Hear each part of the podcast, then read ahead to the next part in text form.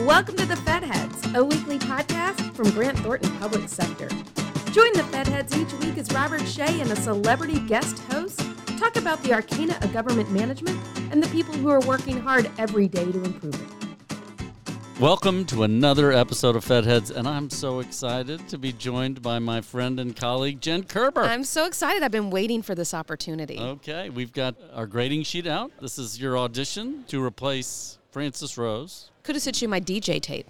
You have such a thing? Yeah, from back in the day.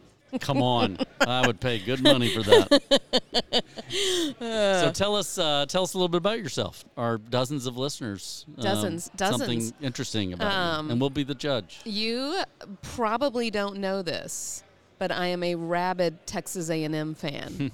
right? Shocking, Right. shocking. Yeah, right. Um, and Didn't I, know that at all. No, nope. Right. I'm a proud Texan, as you know, and I'm very excited to be employed at Grant Thornton. A Love- proud Houston, Houston, Texan. Houston. Yeah. Yes, yes, absolutely. Did my did my time in DC, which I adored, but now I get the best of living in Texas and traveling back to DC. And uh, I really did have a stint doing radio while in college, not at the college radio station, but and it was very progressive because our tagline was "Rocking the Valley." Wow. Mm-hmm. Okay. Anybody knows how to get a hold of some of those tapes? Let me know. um, we're coming to you recording on the floor of the AGA Professional Development Training here in Anaheim, California. We're going to have a stream of great guests to offer their insights, especially as it relates to federal financial management. But today we just get to talk about whatever we want. I am excited to be back in person. I was just say that's been the theme. Everyone is so excited to be back in person and have the face-to-face conversations. Yeah, it might be a super spreader um, for the federal financial management community. But while we're here, a lot's going on back in D.C. The House is enacting all of its is, is not enacting, but passing all of its appropriations. Same with the defense authorization bill.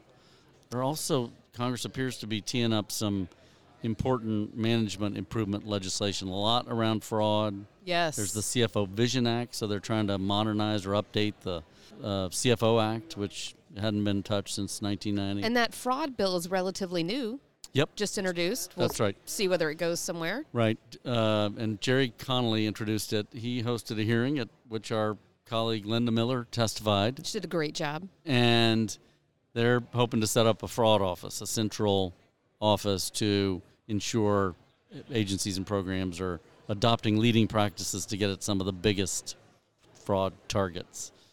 So that's that's something I'm I'm watching pretty closely. I'm I'm I'm you know we're coming up on the midterms. Yeah. It's likely the Republicans are going to take control in the House. Good chance they'll take control of the Senate too. And what that means for what gets done in More DC, gridlock? More, More gridlock. gridlock. Do you right. remember Nobody when- said we want more gridlock. I said, Do you remember when there wasn't gridlock? nope. I don't. No, Um, no. Um, you said appropriations are being done.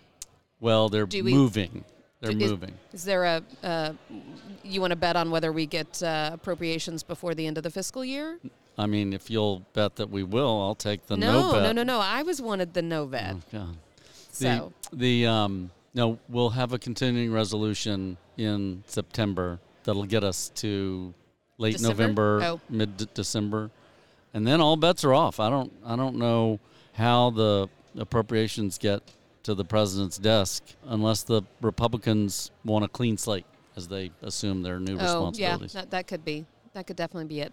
I've been following the National Defense Authorization Bill, the NDAA, which, you know, widely seen as a must pass bill. But the other thing that I find fascinating about it, it's also sort of a Christmas tree. They put anything on it that they would like to maybe get passed.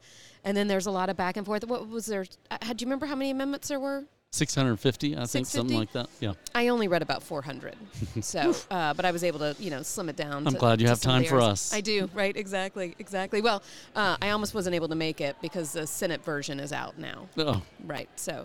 Uh, but that that's always an interesting um, bill to follow because they do a lot of cyber stuff. There's a lot of really good cyber provisions. I think as a government, like you said, they're looking at getting fraud in check. They're also looking at getting cyber in check. So I think that's really interesting. And now we've kind of got this new world with the um, what's going on with Russia and the Ukraine, and there's a lot of provisions in there about how do we really enact sanctions and make sure that the government is is is clamping down on that as much as we can. So uh, we got to wait and see what's going to happen with that, and that'll be in the fall. A couple of themes I've heard here in Anaheim agencies are preparing for a new oversight era. Yeah. Uh, Congress is going to get out there auditing and investigating tools. And so agencies are preparing for that. Um, and in light of the fact that enacting appropriations is going to be more difficult, they're looking at going from a period when it was zero to 60 as far as accelerated spending is concerned to 60 to zero.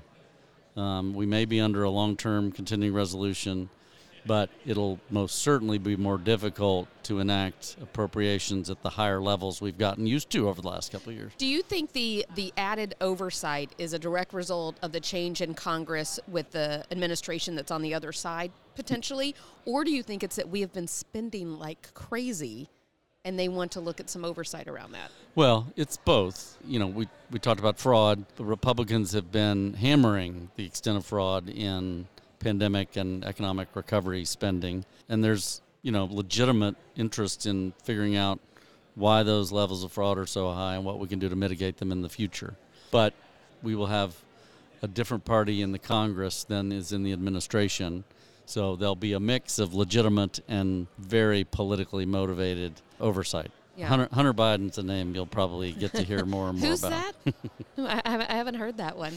I'm I'm also interested from the state and local perspective, right? Because as the Fed slow down spending to uh, the states while they're appear possibly some to be flush right now. What's going to happen in the downturn? And if we do have a downturn in the economy, then they get squeezed a little tighter. Yeah. So it should be interesting to see what they're going to do. We're going to get to talk to uh, Melinda Miguel, the Chief Inspector General I of think Florida. that you break out a Pink Panther reference whenever you can. I do. It's a very good. I mean, why not? That right? should be a. That's a best practice, right? right?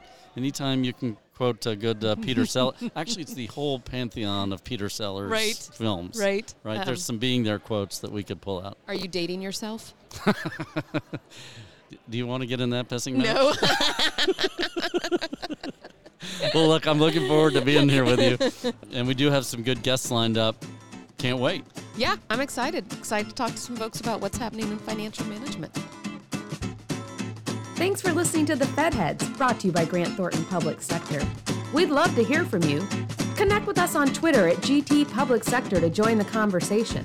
And don't forget to subscribe so you don't miss out on new episodes.